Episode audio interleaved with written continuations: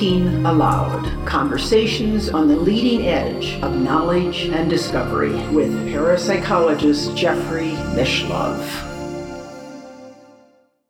Hello and welcome. I'm Jeffrey Mishlove. Today, we're going to be exploring the fascinating topic of spirit materialization. My guest, Leslie Kean, is an investigative journalist. She is also the granddaughter of Robert Kean, who served 10 terms as a Republican congressman from New Jersey. Her early work as an investigative journalist led her to be co-author of books such as Burma's Revolution of the Spirit, The Struggle for Democratic Freedom and Dignity, and also Henry Hyde's Moral Universe, where more than time and space are warped. After that, she ventured into the field of ufology, writing UFOs, Generals, pilots, and government officials go on the record. And most recently, Surviving Death. A journalist investigates evidence for an afterlife. This is an internet interview, and I'll switch now over to the internet video. Welcome, Leslie. It's a pleasure to see you. It's so great to be here, Jeff. Thanks for having me. We're going to be talking about one of the most controversial and I think exciting phenomena that has ever been reported in the field of psychical research, spirit materializations. Uh, and the irony is it's been reported over and over and over again for 150 years and almost invariably people just refuse to digest it or accept it, eh, except for a tiny handful of, of people who are the eyewitnesses. Yeah, that's true, Jeff. I don't think most people even know the extent to which it's been scientifically documented under controlled conditions. And maybe if they did, but even so, I think there's a, a, a boggle factor. just it's so hard to accept that this could happen it's so impossible that it's just off of off the table for most people. And when you've experienced it, that changes things, but very few people ever have the opportunity of experiencing it. I know that uh, even amongst parapsychologists, there's kind of an attitude that these reports go back to the 19th century or early 20th century and uh, those people must have been deluded or something because we can't replicate it in an experimental laboratory over and over again the way we apparently can do with card guessing experiments or remote viewing experiments. And therefore, if it can't be uh, replicated repeatedly in the laboratory and reproduced independently by skeptical experimenters, it doesn't exist. I know. Well, Jeff, as you know as well as I, there are so many phenomena in the paranormal world that can't be reproduced in a laboratory. And um, the thing about physical mediumship is number one, it's very rare. There are very few people that even have the ability. But and number two, everything depends on what they call energy. Everything depends on who is present in the room, what the circumstances are, the connection between the medium and the sitters you know and so bringing it in bringing somebody into a laboratory and getting predictable results is difficult but it has been done actually uh, Eusapia Palladino, a very famous uh, physical medium, and Franek Kluski, another f- physical medium from Poland, both of these people were studied in the lab. And I don't think there's any reason not to respect the ability of scientists at that time to do as thorough a job as they could do now. And they did a meticulous job in those days with these, particularly with these two physical mediums, and it's all documented. And not to mention D.D. Home and uh, or Hume, I believe is the correct pronunciation, and uh, uh, uh Mina Crandon uh, in the early 20th century, who nearly uh, received an award from Scientific American for demonstrating it in front of a scientific committee before uh, the famous ma- magician Houdini stepped in. But I think another factor to consider is that when people make the claim that they can produce large scale macro phenomena of this sort, they're almost invariably subjected to attack, and by and large, their lives are made miserable simply because they make the claim. I guess so. It just seems to be the hardest thing for people to deal with. And for me personally, to me, it is the most interesting aspect of the paranormal. That the I've studied a lot of the different aspects of it, and the one that excites me and interests me the most is physical mediumship, which is basically PK occurring to the extent that it even creates living forms and living beings. I find it so utterly astonishing and mysterious and so hard to explain that uh, there's nothing that that fascinates me more and I think for me the more it the more that way it is the more I'm drawn to it Whereas for the more materialistically oriented, you know, straight laced scientists that you're talking about, it's the opposite. The more it is that way, the more they want to get away from it. And I don't understand where the curiosity is to, to explore the, the most extraordinary, to me, the most extraordinary phenomena that are happening on the planet happen in this small room in England that for, for eight people a week and it goes on and on and on year after year. And you know there it is. So there's a whole lot of factors i think that go into why it's it's it's not interesting to people. We've talked on some about some of them but i'm only i'm just astonished by that and i'm utterly fascinated by it. I think a lot of people are afraid very simply that if it appears to their colleagues that they endorse this kind of a phenomenon, if they're not totally secure in their profession, they, they're afraid they'll lose their job or they'll be ostracized. The, the social stigma for people who uh, associate themselves with the paranormal is strong, but when it comes to macro psychokinesis, which is one way of interpreting these phenomena, it's, it's even much stronger. Well, earlier you referred to Franek Kluski, uh, a, a, Polish medium who was researched very, very extensively. Let's let's just talk about some of that uh, history. Franek Kluski was a Polish physical medium. He was highly educated. He was in the business world, a sophisticated person, and he had these abilities. They were sort of ran in the family. He had strange abilities as a child.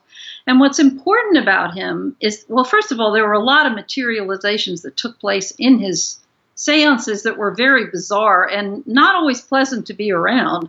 And there were animals and all kinds of strange creatures, and it was often chaotic in his seance room.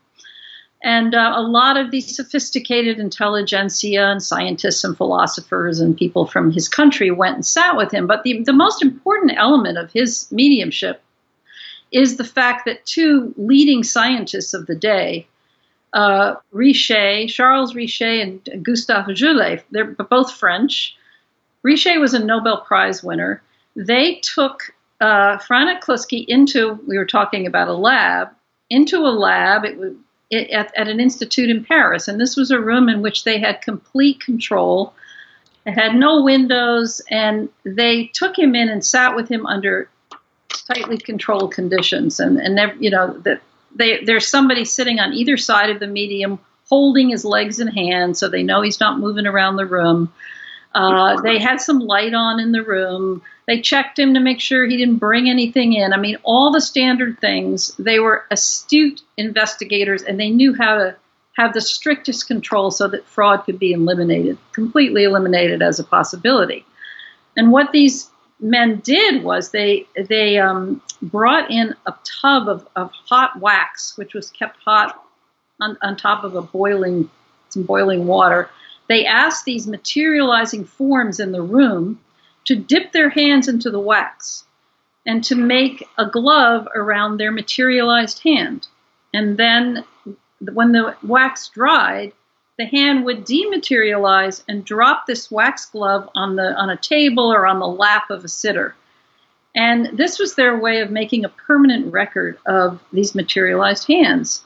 And uh, there were a series of 11 seances that they held, and they call it seance is just the, the word that's used to describe a sitting with a physical medium. I don't really like the word, but that's what that's what they use. So there were 11 of them at these at this lab in Paris, and they were and so you can also read descriptions of people in the room. Sometimes they could see the, the, little lights forming around the hands, and they could actually see them doing this. They could they could hear the wax splashing. The wax would drip around the room, and um, then these hot these things would drop on them. So then afterwards, they could take these wax gloves, pour plaster in them, and and remove the wax, and then they would have this perfect replica of this materialized hand. And what's really interesting about them, Jeff, is that they're if you look at these molds, you, there's no way that it, first of all the wax was so thin, paper thin, that a hand could not remove itself from that wax without destroying it. Uh, another really interesting factor is that sometimes they were interlocked like this. So you had two hands. So imagine trying to slide a hand out when they're interlocked or you'd have them in positions with a finger pointing or something. Another really evidential component was that some of them were child size. So even though they had the features of, a, of an adult, like a, all the features of an adult hand, they were the size of a child, which is another sort of paranormal component of it that points towards the impossibility of, of some human being in the room having done it. And the scientists were very careful to control it, as I said, and they would sometimes slip dye into the uh, wax without telling anyone else in the room. There'd be a few other people in the room because it helps bring energy into the room, but they wouldn't tell anybody, including the medium, that they put that dye in there. And then when the molds were made, they could compare it to the actual wax in the room. They measured everything. They measured the amount of wax that was there at the beginning versus the amount at the end, and how much, how much, how many molds were made, and how much did they weigh, and you know, very, very, very meticulous. And so I, I just absolutely love these molds. I remember when I discovered them doing research. To me, they were sort of like this most miraculous manifestation of this of the reality materializations. And I used to stare at the photographs all the time, and and they, you know, there was a big thick book about them, long, long detailed descriptions of every single time one was one was made and how it was made. And um, then I had the opportunity to go to Paris last fall where they're actually stored. They're locked in a vault in the dark, you know, in an in, at this at the in Metaphysical Institute in Paris. Um, and the curator there was nice enough to bring them out, and I was able to actually look at them and touch them, and that was a major moment for me. So they have this real uh, kind of magical, mystical quality to me, but they're physical, they're real. So I, I, I think they're really important, and they're very, very important evidence in my mind for the reality of this.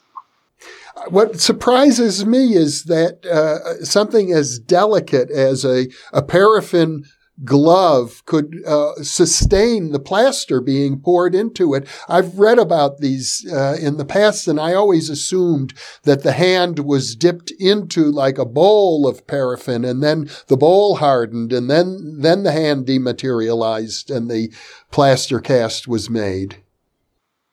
Yeah, no, the hand would actually dematerialize inside the wax, but the wax would be cool, you know, and it was very thin, and I think they lost a lot of the gloves in the process. I mean, there were a lot that were, you know, torn and and I, I don't know exactly. I mean, I think they had a they probably very very very carefully poured it in there very very slowly and learned how to do it and then they when it hardened they would scrape the wax away but they were able to do it for enough of them that they're well preserved you write about uh, Thomas Mann, the great German writer, attended some of these seances and wrote very eloquent de- descriptions. And in fact, as I recall, he be, he described himself as becoming seasick just watching the uh, paranormal phenomenon occurring. It was almost more than he could handle.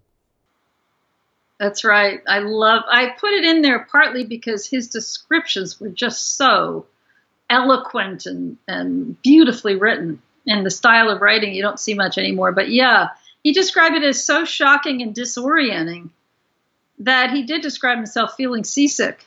And uh, he felt, you know, he was seeing something impossible. And it's shocking. And he was an intellectual. He never expected to witness any any of this. So I think it does have a very big effect on people when they see it for the first time. In the context of spiritualism, the point of these materializations is is to provide proof of an afterlife, and yet uh, you've explored this with our mutual friend Stephen Braude a very rigorous analytical philosopher who suggests that uh, the, the most extreme physical uh, manifestations do not necessarily prove that an afterlife exists.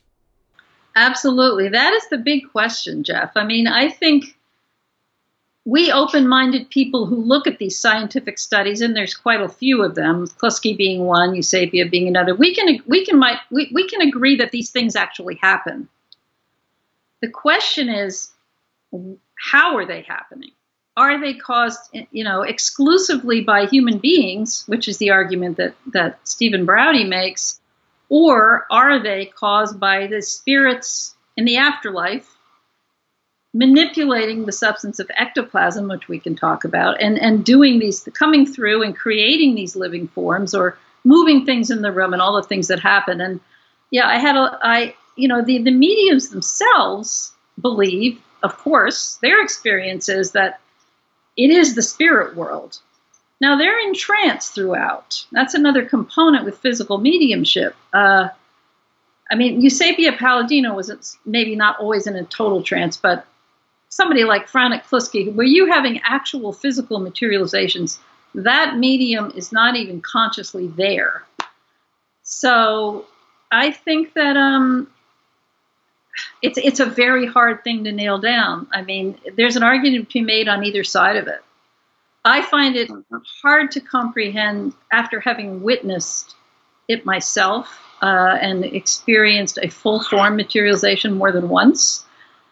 And hearing the voice speak and you know there's a whole process which I can talk about that goes on. I find it hard just sort of at some gut level to accept that this is just something that these human beings in this room are somehow able to do and it's just another form of PK, which is what Stephen will argue. From a rational standpoint, it makes sense. He'll say there's no difference between the materialization of a finger and the materialization of a full person. It's the same process. So philosophers make rational arguments, and I'm not sure this can be explained on a rational level, actually. Uh, there's so much involved with the experience of it. And I'm not to say that one becomes gullible, but um, there are just you, you, there's a lot of factors at play. So I don't think we have we, we can't prove it one way or the other as an investigative journalist, you set out to see if you could witness this for yourself. Let, us talk about that process, uh, because for the most part, uh, these days, even in the parapsychological community, the uh, the general uh, understanding is that physical mediums uh, aren't available anymore. You get you know, spoon benders and people who can do psychokinesis, uh, such as Ted Owens, about whom I wrote a book, uh, The PK Man. But physical mediumship was considered largely extinct. And, uh, you know, I think it still is. I think there's some truth to that, Jeff. There are also physical mediums, and there have been in the past that that do commit fraud. And I think we, you know, I want people to understand that I'm not denying that. Uh, there was a reason that they were considered to be frauds because many of them were. And even today, and since I've been working on this, there have been questions of fraud with certain people. Uh, there's there's sort of a tendency now for mediums to go to, uh, uh, you know, get trained, and then in a couple of years they're out, you know, charging money for for their work and all of this. It's a different climate than it was in in in the earlier days when people had the patience and time to sit week after week, year after year, and let things unfold gradually. It doesn't really happen anymore. So, I, in my experience, I mean, I've looked around a lot. I've sat with various mediums. There's only one that I would really trust. To, and so, there's some truth to the the fact that it's a rarity. Um, and I was I was fortunate enough to I've spent five years sitting, studying, you know, and trying to understand the work of this one particular medium. But it isn't easy to find physical mediums that have been tested, that that you know are are mature, that are fully developed, and that you can really trust. And I, there also may be more than we realize because of the stigma associated with this. There could very well, and I'm sure there are mediums practicing all over the world that nobody knows about. That's the other thing. Well, Stuart Alexander, with whom you worked, um, you have on your website, uh, I think our viewers will be interested in knowing a couple of videos uh, in which he tells his life story. And he makes a point of saying that uh, even though he's worked with you and he has actually written a chapter in your book, Surviving Death, he doesn't uh, for most of his career didn't want publicity and even today keeps it to a, a real minimum. He's aware of the uh, terrible fate of other mediums uh, who who were in the public light uh, and uh, who were badly mistreated as a result of it. That's right. He's very, very sensitive about that and very concerned that that's going to happen to him. And not so much now, but he's concerned about it after he's gone. About, you know, and, and the legacy that it leaves behind for his family. He's got grandchildren he's close to. So he, he's always been very, very private. And the fact that that video even exists on my website is like a miracle that he even allowed that. He just wants to sit quietly week after week. And he's been doing this for 40 years, which is a long time. Well, one of the uh, things associated with his mediumship is the production of ectoplasm, which has has been uh, documented over and over again in different countries with different mediums for the last 150 years. You've had the opportunity to witness the production of ectoplasm. Let's talk about that. Yeah, so an ectoplasm, you know, is an actual substance, and as you've mentioned, it's been documented and it's been photographed uh, with by various mediums, and uh, people can find out how to look at those photographs. But it always looks pretty weird in photographs, Jeff. But um, it is it's it's some kind of a, a, substance that is emitted from the body of the medium, and um, it takes all it allows. I'm going to give it from their perspective. From their perspective it allows the spirit team, the spirit people working with them, to use it to to uh, materialize themselves or to make rods and move things around the room.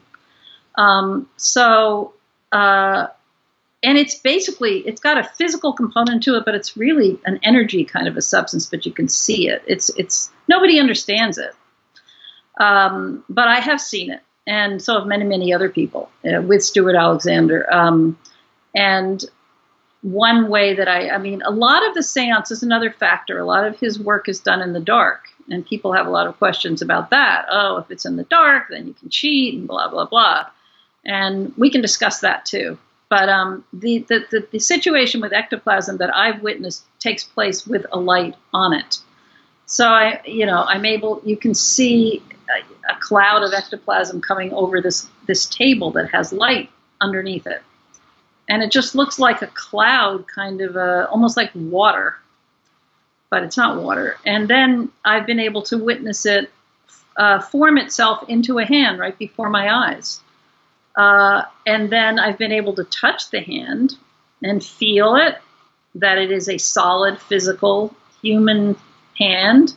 It bangs on the table to make to let us know it's physical, and then it withdraws and, and is is gone. So in that set, in that condi- in that situation, I was able to witness the ectoplasm as just plain ectoplasm, and then actually watch it form into this physical hand that could move and, and move around. While that is happening, the spirit person whose hand it is is speaking through the medium and, and you know explaining what's going on and directing the sitter when to touch it and where to put you know how to how to operate while this is going on because ectoplasm is very sensitive you don't want to make any mistakes or do anything that you shouldn't do, or it can be dangerous for the medium.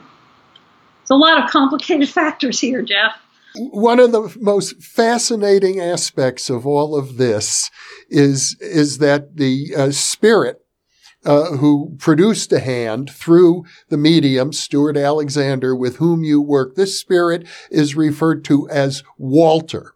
And uh, the spirit Walter was also very well known in the 1920s as the deceased brother of the medium popularly known as Marjorie, Mina Crandon, who was a, a high society lady uh, who, who, was also a uh, very, very famous medium in the in the 1920s and, and produced all sorts of effects uh, ostensibly through uh, the agency of this very same spirit, Walter. And if, you know, if this is the same spirit who was producing phenomena a hundred years ago and is still doing it today, it, that would seem to be uh, evidential of uh, actual survival. It seems it to me, Jeff, but a skeptic could say, well, he says he's the same Walter, but how do we really know that? Skeptic can always argue. We don't have any proof that he's the same Walter Stinson. But um, you know, it's interesting because Stuart was very, very interested in Marjorie Crandon because she was so severely misunderstood and and you know unfairly treated once Houdini came in and did his whole number on her. And there were some problems with some wax thumbprints, and there were some things that her husband was involved in that weren't exactly above board. But she was an absolutely extraordinary medium, and he was very, very interested in her. And he studied and studied her. And that was when Walter Stinson came through. And the way he describes it is he was drawn to Stuart because of his interest in his sister, even though he had sworn that he would never ever do this again because he felt he utterly failed the first time. He wanted to try again to see if he could remedy the situation that had happened before. So he's a very, very powerful presence in that in in that room, and he is the one who is responsible for the physical materializations and the movement of objects. And you you're astute enough to notice that, Jeff, because the the irony is that Stuart is always very nervous about anybody even knowing that it's the same Walter because he's afraid that people will use that to discredit him. So he likes to, but it's in my book, it's in his book, it's out there for people to look.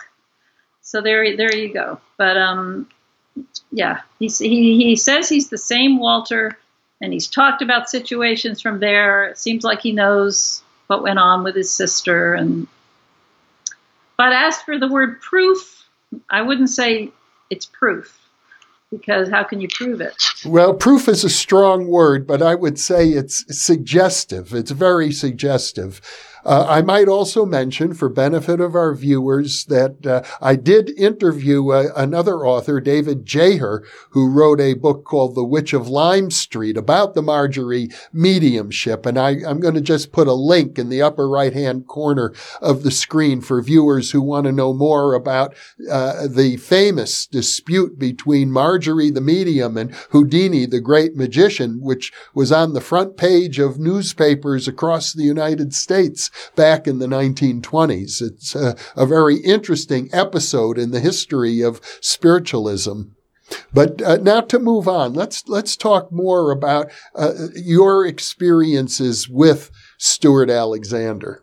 Okay, I'd like people to know first of all that I was very uh, careful when I first started having the opportunity to sit for the first two times with him, which I describe in my book, to do all my due diligence in terms of checking out the room and making sure everything there were no ways you know no no way anybody could come in or out during the sitting checking the chair that he sits in the table in front of him. Uh, he is strapped to his chair with cable ties so i brought my own cable ties to make sure they weren't tricks. And I, I feel that i was extremely careful to make sure that everything in that room was tight and that there's no there was nothing funny going on not that I expected it because he had been practicing for so long that I think that if he were a fraud, it would have been discovered by now. And he had been sat many times in other locations and, you know, all the things that you would want to know about somebody that you wanted to be able to trust. All had happened with him. And it's a little boring to go on about it, but um, that's all in my book. So I, I had after having a long email exchange with him, I had the opportunity to go over to England and sit twice with him in the spring of 2015. That was my first uh, my first two experiences, and it was life changing, put it mildly. Um, I don't know if you want me to talk about that or the overview. And then, you know, over the years since then, I have developed a very close relationship with the members of his circle and with him, and we're colleagues. And I've sort of become part of the circle. And uh, even in the last two years or so, I've been sitting remotely from New York through the computer and joining the seances every week that way. So uh, I am. I, it's a very big part of my life, and um, I don't know if you want to ask specific things about it. Of course, when you're remote, you can't experience the physical phenomena, but the physical aspect of it, Jeff, is just part of what what I think what Stuart feels is the most evidential component, even more than Walter showing up again, is when people can communicate with their loved ones and information comes through for them that he couldn't possibly know, that no one in the room could possibly know. Uh, that's a component of what happens there that he feels is really, really important. So there's a lot of things that go on. That's more like mental mediumship, but there's one spirit person who's responsible for that component. And these, these spirit voices, they come in and out of his body when he's in trance. And there are like five of them, and I feel like I know them as people. And they have distinct personalities, distinct voices, and distinct roles that they play in the room. And the overall purpose is, of course, to show the people and to show the sitters that we survive death. And they all have their various ways of making that making that point.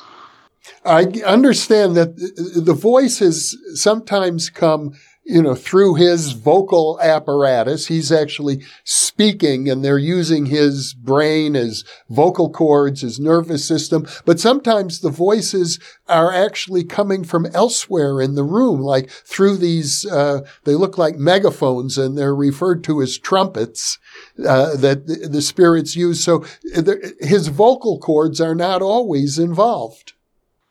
That's right. And that is way more spectacular, as you can imagine, when that happens.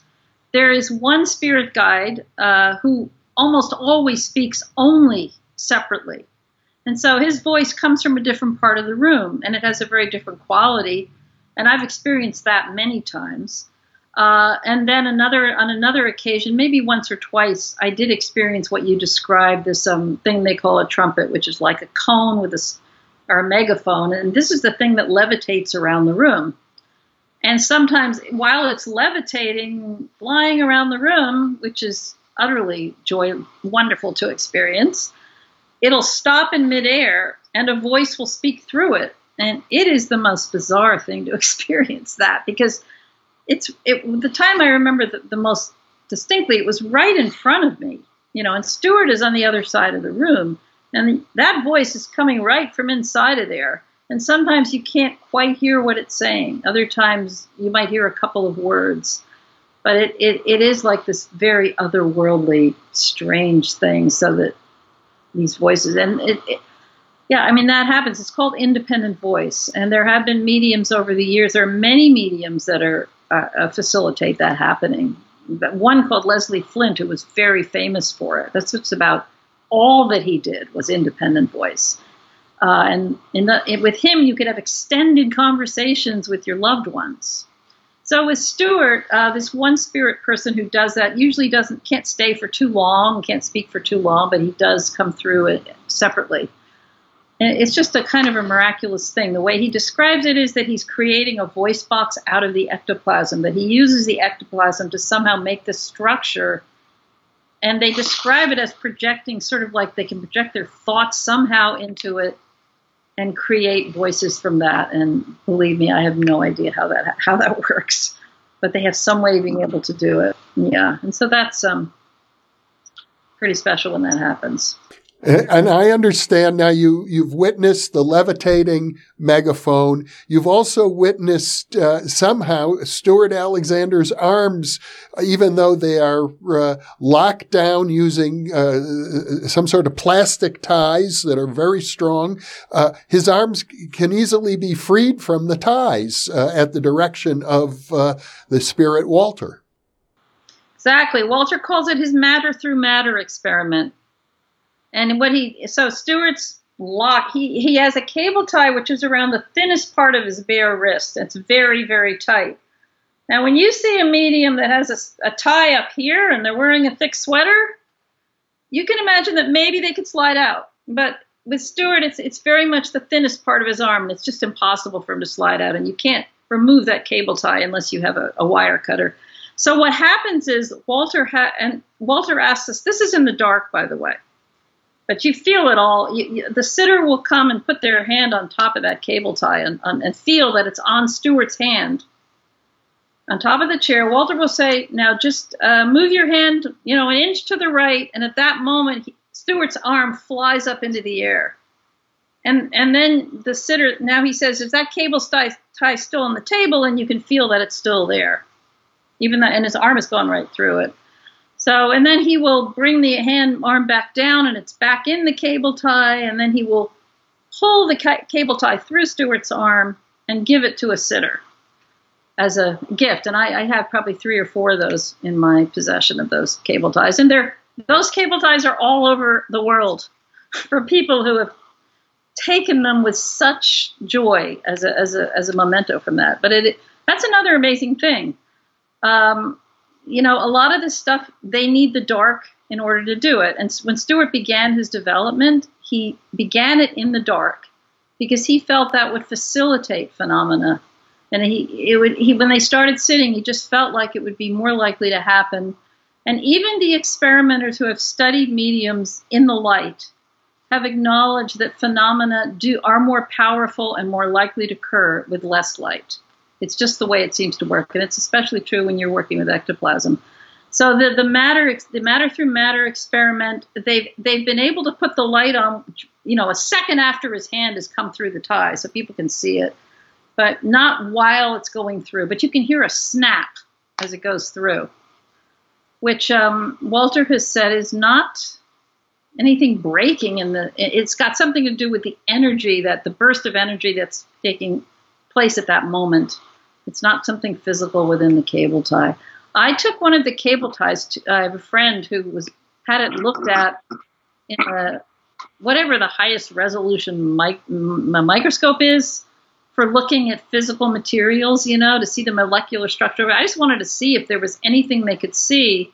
And there was absolutely no sign of anything having disturbed the structure of, of the cable tie. So I thought that was kind of interesting, and it was I would it would have been great if there had been, but um, I've seen it happen. So have many other people. So anyway, you know, a lot of people are skeptical because they'll say, "Oh, magicians can do things like that." But I think if you're in the room and you see where that cable tie is on his arm and how tightly it is it is locked, uh, I I think that anybody there would not be able to claim that this is something that is a trick. This is all very sensationalistic. It, it's uh, obviously it sounds unbelievable. Most people are going to probably say whether or not they believe it, they understand it's kind of unbelievable because it's so rare. But the interesting thing to me is that it's not done for the benefit of a performance. It's really, uh, these groups uh, have been working together sometimes for many, many years. And I understand from Stuart Alexander, it took him many, many years of sitting week after week after week with the same group of people to very, very slowly develop these abilities. That's right. He has incredible patience and it was very slow. And for some of the mediums in history, that hasn't been the case. It's been a lot faster. And when Stuart started, he didn't think that he was a medium. He just was fascinated by it and he wanted to sit with some friends. So they just sat for the enjoyment of sitting in the dark to kind of see if spirit would come through in some way. And it, and then gradually things started to happen to him. And you're right. I mean, even like the, the experience I described of witnessing that hand materialize from ectoplasm, that took years of Walter working on it to be able to do it. So each step along the way took a long, long time. It's a very slow process requiring a lot of patience. And you're right, it's nothing about performance. Stuart went through a period where he was he did what he calls public demonstrations, where he felt it wasn't fair that more people didn't get to see it. So he would do, I don't know, maybe once a week or something, you know, larger groups. Um, and, and people would be able to be guests and come and sit. There have been a lot of people who have been guest sitters over the years, but he really is interested in sitting quietly with his group and developing his mediumship because new things are always being developed. They're always working on what they call experiments, developing new abilities, testing new things, and um, that's what's meaningful about it. And now you've become a, a part of his group, I gather. I I kind of have. I was so fascinated by it, and you know, wrote the book, and then I went back and sat more. I um, definitely now sit remotely, which is because whenever I can go over there, I do. I think the last time I was there was about a year ago, um, and I would have been over there more recently if it hadn't been for the quarantine and virus and everything. But um, and so we have a small group here in America that sit with him every week through the computer. And this is this is an experiment that Walter has been absolutely ecstatic about. It, he, it's he's absolutely thrilled to be able to play with having sitters at long distances and see if he can create phenomena in the space where we are.